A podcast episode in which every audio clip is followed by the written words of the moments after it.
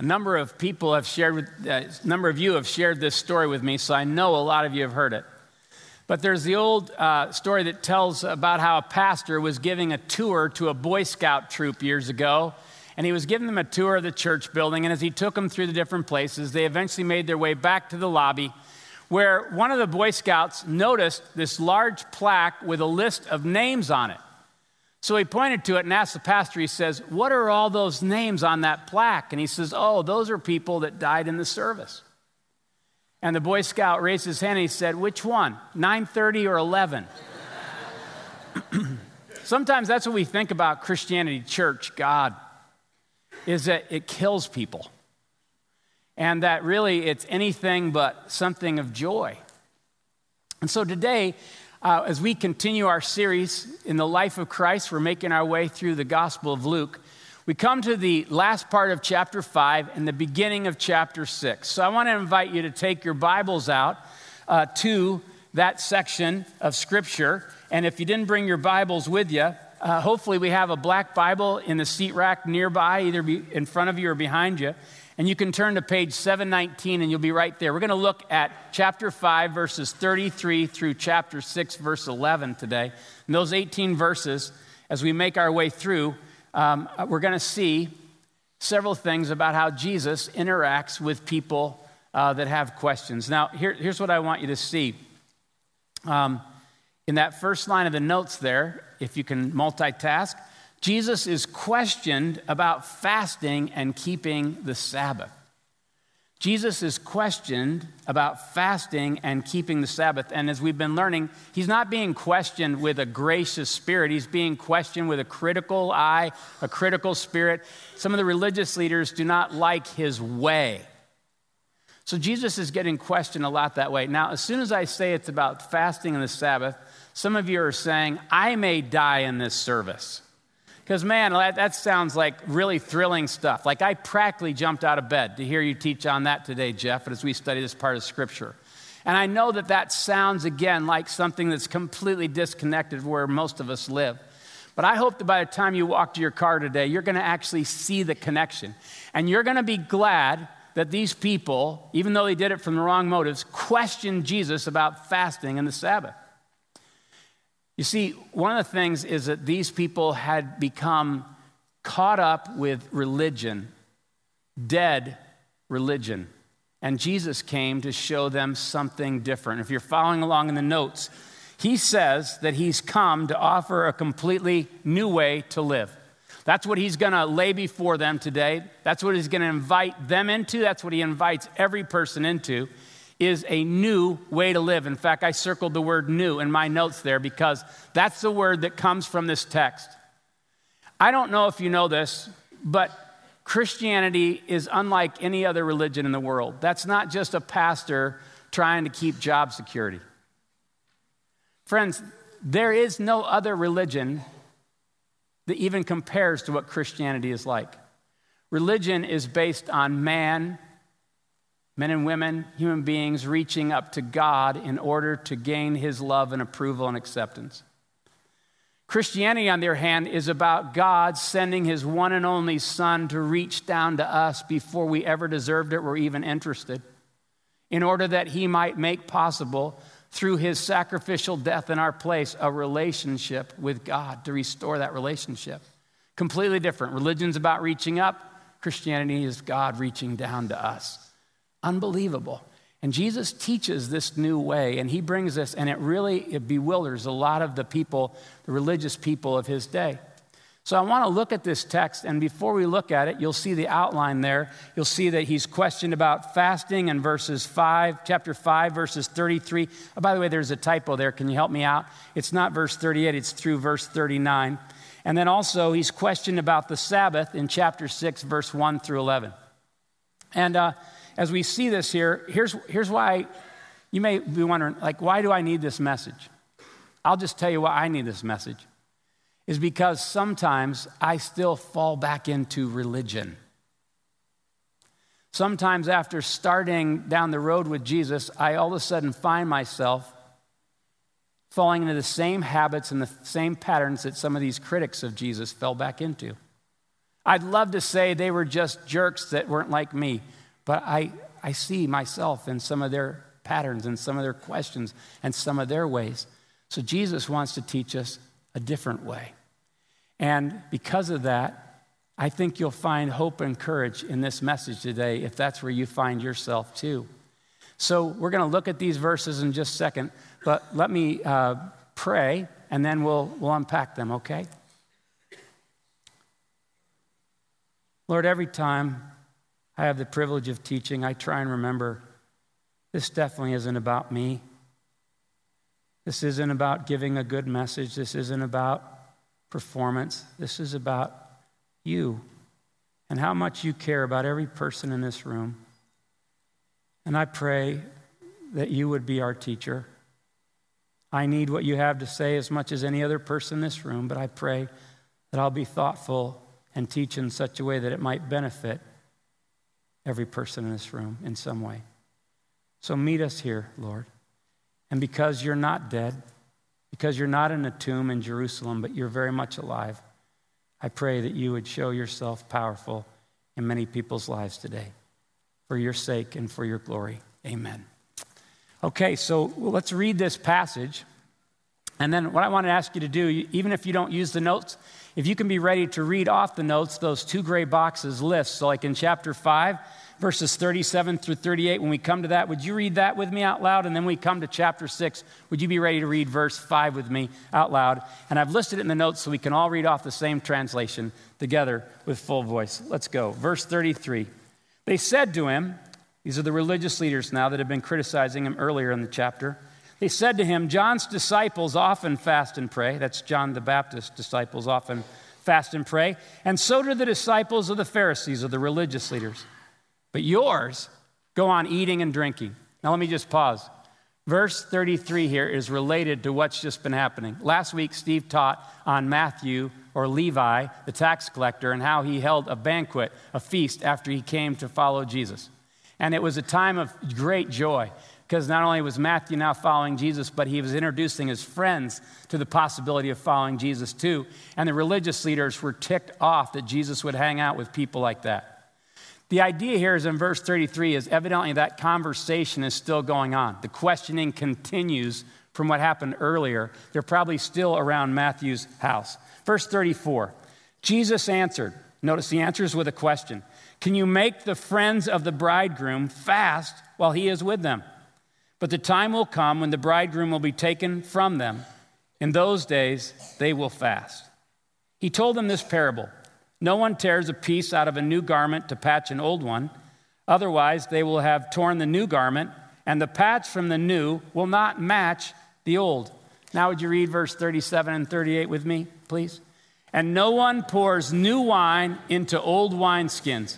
Otherwise, the new wine will burst the skins the wine will run out and the wineskins will be ruined. No, new wine must be poured into new wineskins. Verse 39 And no one after drinking old wine wants the new, for they say the old is better. Chapter 6, verse 1. Now we come to how Jesus is questioned about the Sabbath. One Sabbath, Jesus was going through the grain fields, and his disciples began to pick some heads of grain, rub them in their hands, and eat the kernels. Can you picture this? Some of the Pharisees asked, why are you doing what is unlawful on the Sabbath? Jesus answered them, Have you never read what David did when he and his companions were hungry? He entered the house of God and taking the consecrated bread, he ate what is lawful only for priests to eat, and he also gave some to his companions.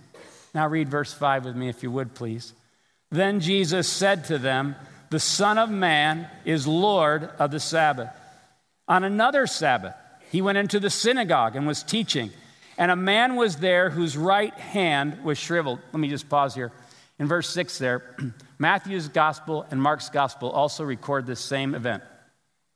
Luke, the doctor, is the only one that makes note that it was the man's right hand. Interesting detail.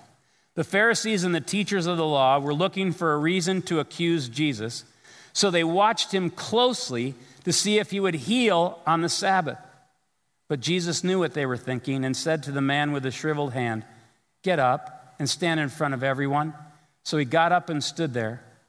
Then Jesus said to them, Notice this is another question. I ask you, Which is lawful on the Sabbath? To do good or to do evil? To save life or to destroy it? He looked around at them all and then said to the man, Stretch out your hand. He did so, and his hand was completely restored. But the Pharisees and the teachers of the law were furious. That idea here is pathological rage, and began to discuss with one another what they might do to Jesus. Matthew's gospel says they started making plans to kill him. So let's go back to the beginning there where we looked at the last few verses in chapter 5 and see where Jesus' question about fasting. Again, this is in Matthew 9 and Mark 2. But fasting, what is fasting? By the way, before I do that, let me just say something. I don't have time today to go into a whole message on fasting or a whole message on the Sabbath. They're worthy of our attention, and we've taught about them before. So I want to put this on the screen.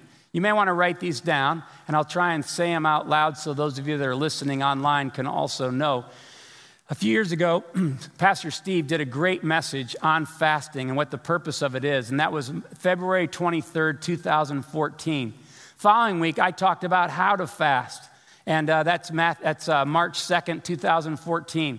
Now, if you go to our website, cherryhillsfamily.org, you can just click under the message archive and find these messages if you want to listen more about these. Some of you have told us this helps you when you think about actually practicing or understanding from a New Testament perspective rather than just an Old Testament one.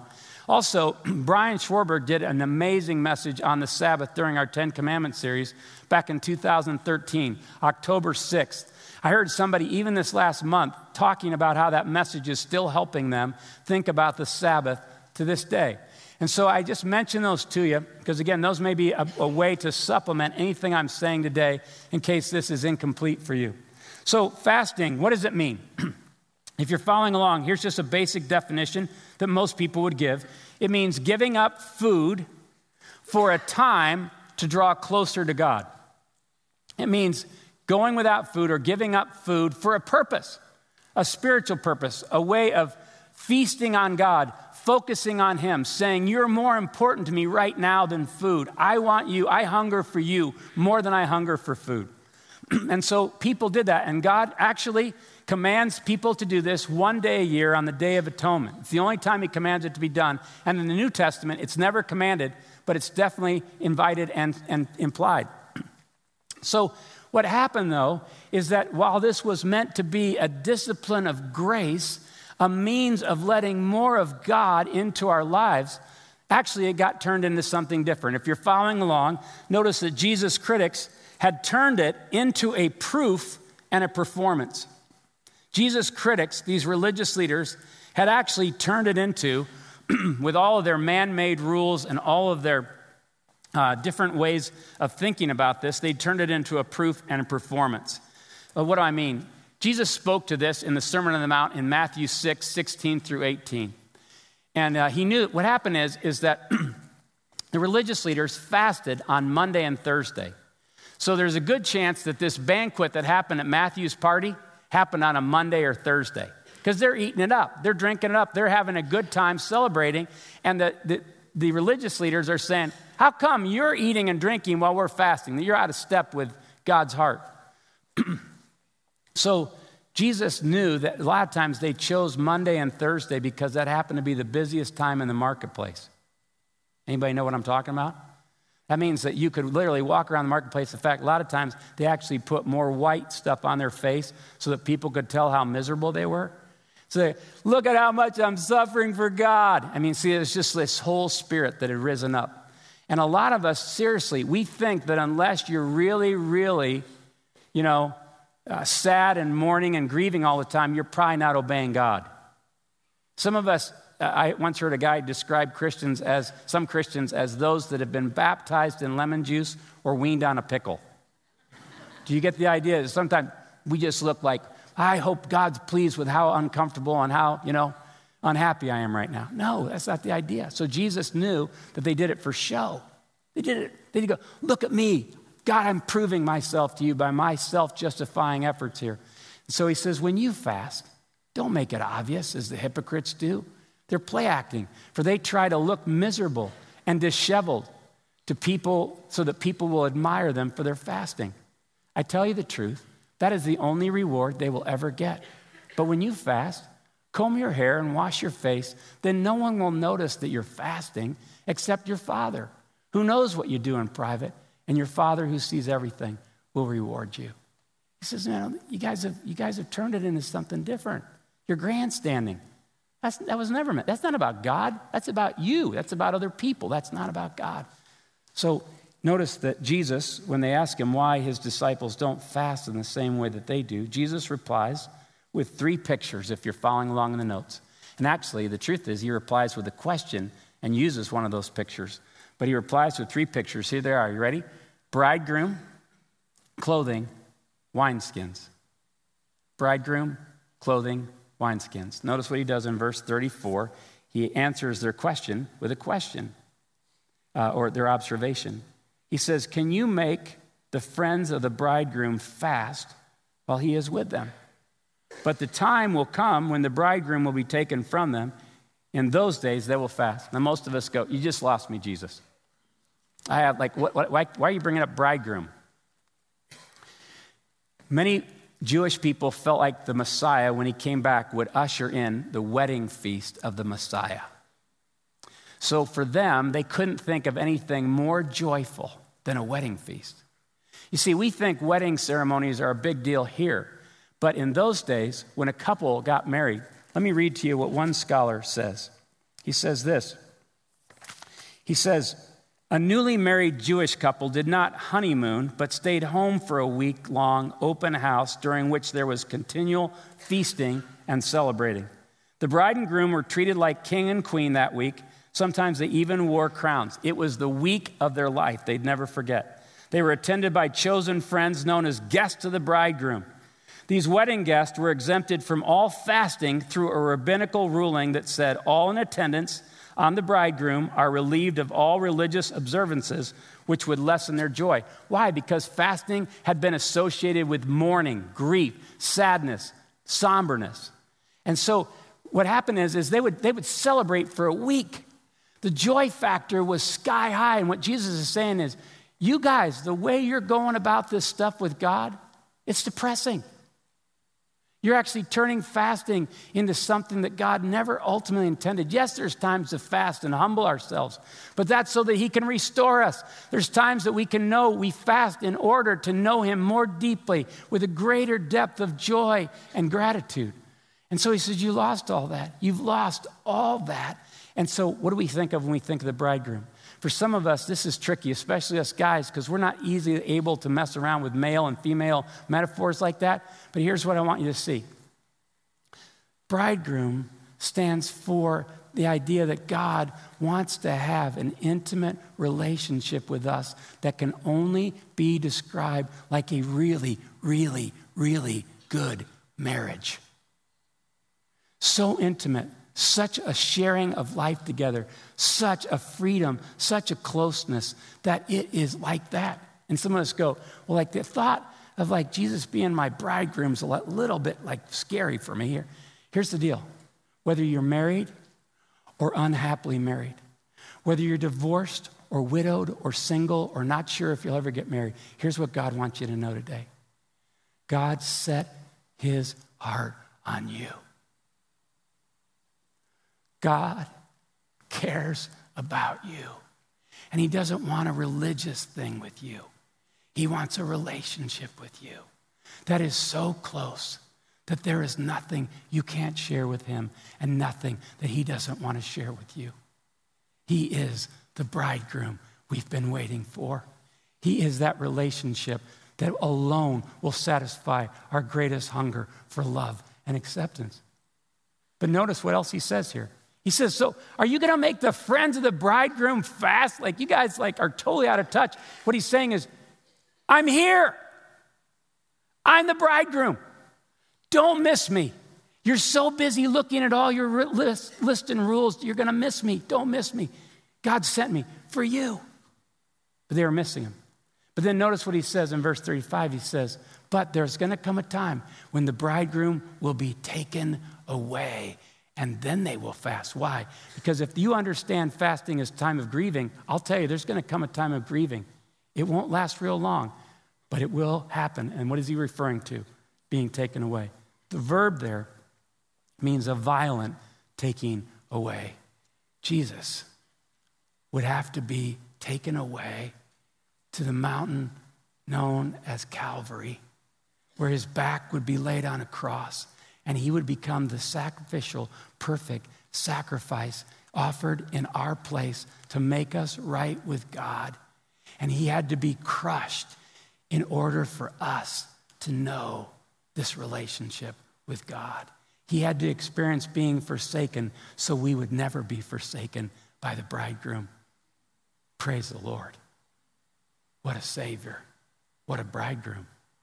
But he doesn't just talk about that. Notice he goes on if you're following along. He talks about clothing. He says, Look, let me give you another one. He says, I've come to bring a new kind of life, and you guys are still hung up on the old way of religion. He says, Let me just give you an example. If you were to try and take what I'm offering you and try and connect it to what you're trying to do, it'll never work. He says, It's like taking a new piece of clothing cutting out a patch from it in order to patch an old garment, an old piece of clothing. He says, not only will they not match, but as one of the other gospels says, the first time you wash them, they'll pull apart. They, they won't do any good. They'll actually have ruined both sets of clothing. Then he says, let me give you another example. He says, you don't pour, if you're following along, you don't pour new wine into old wineskins. You just don't do that. And again, I'm going to talk to you about this in just a moment, but what he's referring to with wineskins, I believe, is inflexible hearts. He's saying, What I've come to bring you is something that's new. It's not about all of your right thoughts or all about your performance, it's about your heart. And therefore, if you have a heart that's inflexible and stubborn and based on self salvation, self righteousness, self performance all the time, not only is it a dead end road, but it'll never work. You'll never be able to pull it off. Now, I don't know, have you ever seen wineskins? I know when I named, titled this message, New Wineskins, some of you are going, man, Jeff is so into churchy words and stuff like that. What's that about?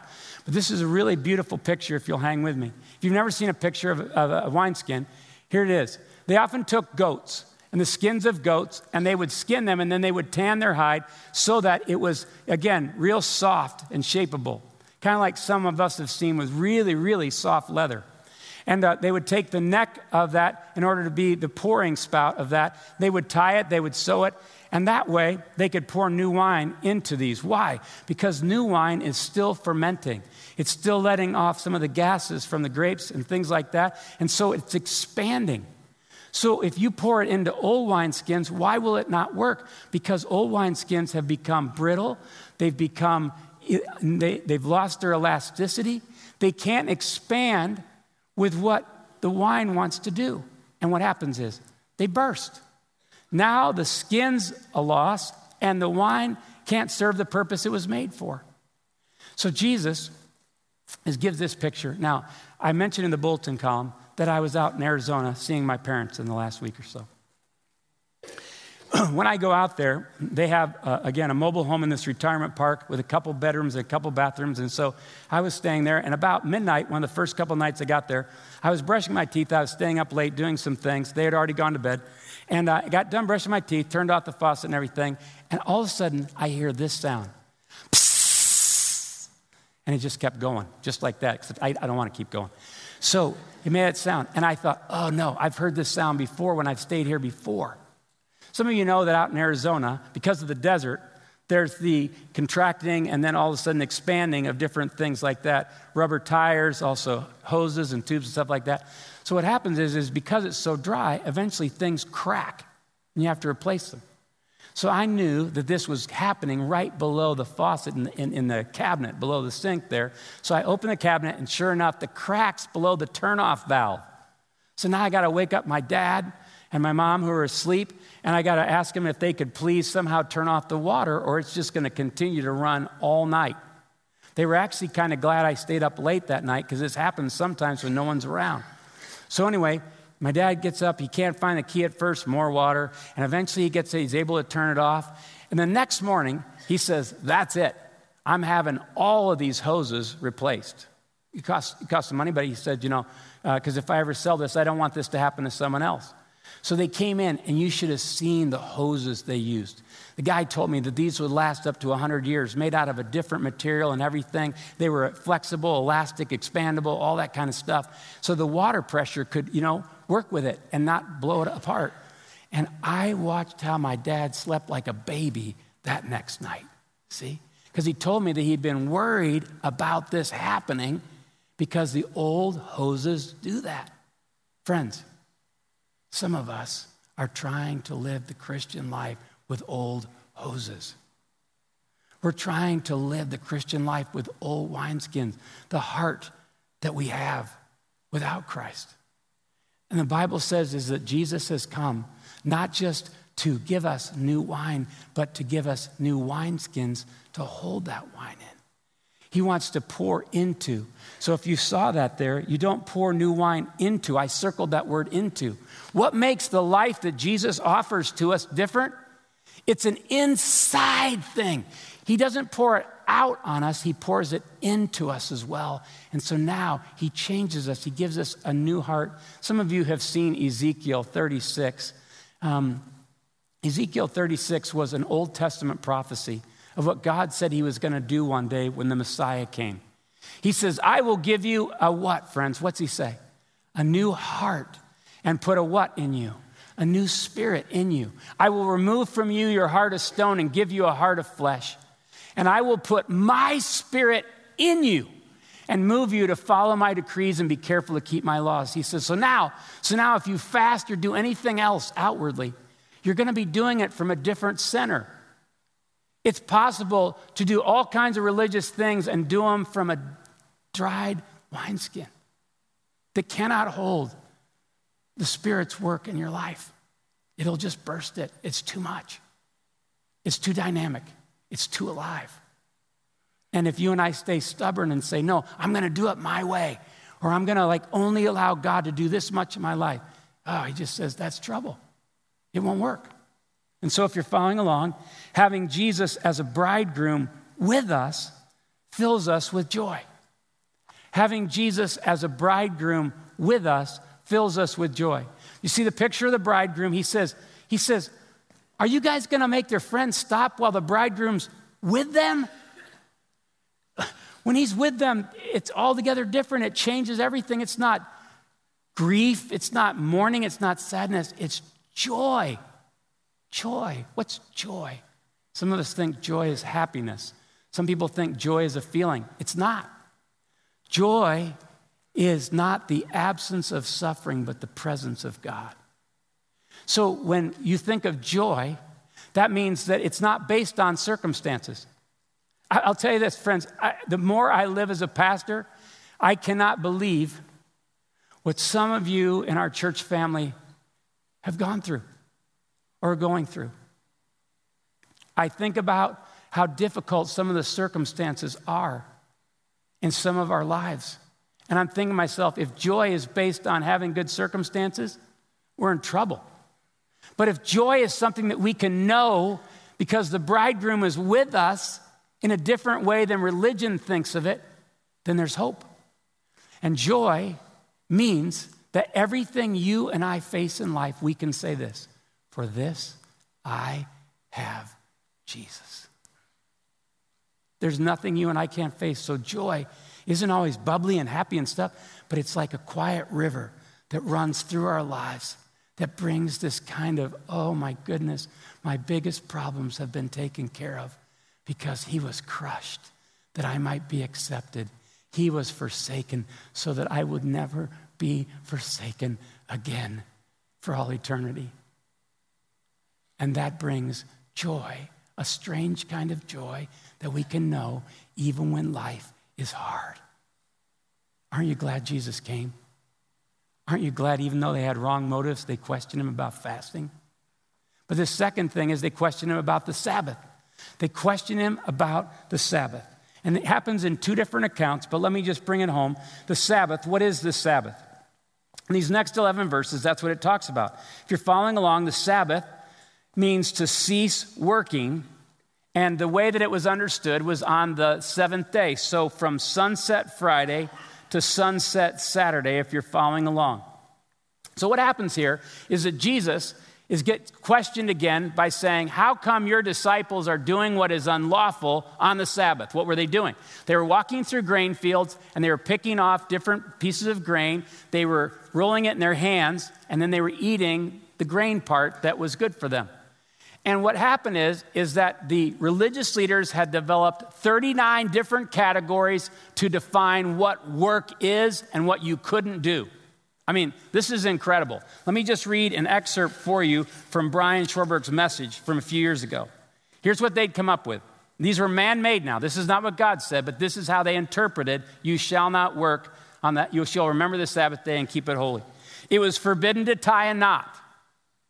Please do not tie your shoes today. Light a fire, move a lamp, go on a journey, prepare a meal on the Sabbath. You could pick up your child, but not if they had anything in their hand, because then that was work. I mean, this got really petty. This got crazy. So, in the categories, one of the things you could not do on the Sabbath was prepare a meal. You had to prepare it the night before. So, you couldn't prepare a meal, and you also could not harvest, and you couldn't thresh or winnow grain. So, what that meant was, is that that meant using that because that meant you were working, you were still doing your job. These were farmers. So, when these guys come through, Deuteronomy 25 tells us that you actually could, you actually could, is Deuteronomy 24 25 says that you actually could walk through someone's grain field. Again, they didn't have fences and stuff in those days. And you could actually eat some of the grain as long as you didn't use a sickle and as long as you didn't bring a great big basket. Because why? Then you'd be stealing them blind. But you could, out of mercy of God, He provided that you could meet your needs that way. So that's what they're doing. They're hungry. They're just doing that. And they go, okay, when you took the grain off the plant, you harvested. And when you did that with your hands, you were threshing and winnowing the grain so that it was separating the chaff.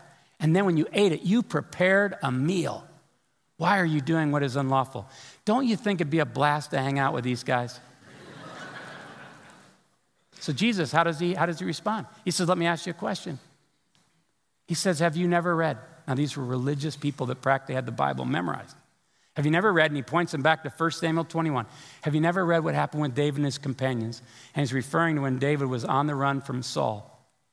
He said how they ate the consecrated bread that was reserved only for the priest, and they received no reprimand from the priest, and that God does not say in that passage it was wrong for them to do that. Why? Because they were really hungry, and that bread met their need at that point. And it wasn't against God's law, because the spirit of the law was for them to know his mercy and grace. Wow. So here's what happened this is a genius move. Everybody thought that David was the one who you know, prophesied the Messiah, and no one was going to criticize their most famous king. So he says, if David did that and you guys are okay with that, why aren't you okay with this? And also, by the way, you know that I'm the one David talked about? I'm the Lord of the Sabbath. I'm the Lord of the rest that God intended for you. I'm the only way you can know the rest. So if you're following along, here's what I want you to see. Once again, the fourth commandment was meant to refresh and remind people of who they are. The, reason why God said, I want you to set aside one day out of every seven was not because God was trying to take away people's happiness. He wasn't trying to say, I know you like seven days, I'm taking one away from you. It's not his heart at all. He goes, Look, I know how you're made. And if you just keep running like a machine, you will not do things out of the same center. Therefore, once in every seven days, I want you to stop, cease working, and I want you to be refreshed. And there's all kinds of good things you can do on the Sabbath. They had turned it into all kinds of things you better not do. But there are still all kinds of things. And then I want you to be remember in Deuteronomy's passage, both Exodus 20 and Deuteronomy 5 list the, four, the Ten Commandments. And when they list it, they list it for different reasons. In, Deut- in the Exodus count, they actually go back to creation. I don't know if you remember this, but we talked about this is where in, in the way that we count days, it's evening, then morning, evening, then morning. I don't know if you read the Genesis account. God, when He created the world, He said, it was evening and then it was morning the first day. It was evening, then it was morning the second day. It was evening, then it was morning third day. When do we start our days, friends? In the morning. When did God start? Evening. What does that say? That means that we don't work in order to rest. We work from a place of rest, from a place of grace. But they had turned it back where now it's all about what I do for you, God, and then I'll rest. God says, no, no, no, no. And God, by the way, did not rest because he was tired. The reason why he ceased working on the seventh day was to stop and say, It is good. The definition of rest is being satisfied with what's been done. And God is satisfied with what Jesus has done. Therefore, he offers us a Sabbath rest out of which now everything we do flows out of that rather than working hard for God in order to get the rest from him that we think we deserve. What a different, what a different thing. And also, the Deuteronomy passage says, I want you to do the Sabbath in order to remember that you were once slaves, I set you free. And the reason you had to work seven days is because you were a slave. And if you have to work seven days, friends, you're a slave, God's saying. Therefore, I don't want you to operate that way. I want you to remember who you are. You are my special people. I love you, and I want to refresh you and remind you and renew you so you never forget. Thursday, Chick fil A restaurant opened. And I've been there four times. and what I want you to know is this I had a chance while I was waiting in line one of those days to talk to one of the new team members at Chick fil A that's part of our church family. And I was talking with him about, you know, taking this job and why he applied for this job. And I said to him, I said, uh, Isn't it incredible to think that you will never have to ask for a Sunday off? You will always have that. He said, It's probably one of the number one reasons I applied. And I was thinking to myself, How do you have a company that prospers? By honoring God's rhythm. And how much different it is when you and I live out of a place of rest rather than a place of striving and justifying ourselves and all that. Friends, this is what God wants for us. This is what He wanted for them, but they didn't want it. They were like brittle wineskins that go, No, no, no, this is the way we're going to do it. I will prove to God this is the way we've got to do the Sabbath. And so, if you're following along, notice this that Jesus' critics made it a list of rules and prohibitions, made it a list of rules and prohibitions. And they were man made rules, by the way, they weren't God's. Jesus never broke God's laws. When people tell me, see, he's encouraging his disciples to break God's law, they're not breaking God's law. They're breaking the man made interpretations of God's law, and they've missed it by a mile. Jesus is standing in a synagogue on the next account. He's honoring God and God's purpose and plan. And if you're following along, notice that in the next account, Jesus invites them to recall God's heart for the Sabbath. He invites them to recall God's heart or the original intent and purpose he had for the Sabbath. So there's this man that's now in this synagogue and he has a shriveled hand. Literally, the meaning there is a dry hand. It means that there is no life flowing through it. It does not have the activity and the freshness and the healthiness it was meant to have. And so notice Luke said it's his right hand. And they're watching. This is kind of a backwards compliment. They're watching to see if Jesus would heal on the Sabbath because they know he's that kind of good guy. And man, we can't stand that. I just know you'll probably do something good like heal somebody on the Sabbath, Jesus. Wow, do you see how twisted it gets when we become self righteous? We all become more critical and we all look at things in a twisted way. That's why we need this message. And so Jesus says, Hey, stand up. Now, let me just ask another question to your question or your critical eye. What's the purpose of the Sabbath? To do good or to do evil? To save life or destroy it? You guys help me out here. You're so, you're so ticked off. You're already thinking, I'm going to heal this guy. And you think that I should wait one more day to do that. I'm not waiting one more day to bless this guy. Today's the day. It's always the right time to help somebody. It's always the right time to lift someone up. And I'm going to do that. And so he looked around. No one would answer his question. And one of the Gospels tells us he was grieved in his heart by their hardness of heart, by the hardness of their wineskin. And he said, Stretch out your hand. And the reason the guy could stretch out his hand it became like, instead of a dry hand, like a balloon filled with air. that now was able to turn around and do great good. And that is a picture of what happens when Jesus touches our lives from the inside and fills us. Now, everything, including our hands, are free to serve Him and to do good. And so, if you're following along the notes, having Jesus as Lord frees us to do good in a new way. Having Jesus as Lord frees us to do good in a new way. Now, now, it's not that we still can't fast or set aside a certain day, but now we do it because, because we have, instead of fighting him or trying to prove ourselves or be self righteous or you know, straight arm him, now we've come to the place where we humbly say, I know the only way I'll ever really know rest is to surrender to you as the Lord of my life. Because when you're the Lord, you're the Lord of my Sabbath rest. And now, what I thought would be the end of my life is the beginning of my life. Now I actually am free to move about and look at people instead of with critical eye and judgmental spirit like I'm so prone to do when I'm caught up in self righteousness and a brittle wineskin.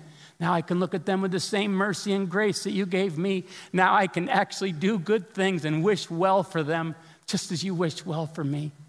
Thank you for being the bridegroom who set your heart on me who died and was crushed to pour new wine and give me a new heart so that I could know a new kind of life with you that I never deserved, but I'm so thankful you give. Praise Jesus. He's the one we need. And so here's the closing question, or actually, it's just a prayer. Lord, let my heart be like a new wineskin filled with new wine. Lord, let my heart this has really helped me at times, friends, when I've found myself becoming brittle again or stubborn or hardened. I realize that every time the Lord's just saying, You can be the new wineskin of the new heart I gave you. You can be soft again. Some of you, you're trying to live life without Jesus. And can I just tell you, you're living beneath your privilege. That's why he came. Don't miss the bridegroom. Don't do even another day without him. You can actually call on Him right where you are today. Call on the name of the Lord, and you will not only be saved, you'll have a new heart and one who set his heart on you. Think about what He's saying to you right now for a moment.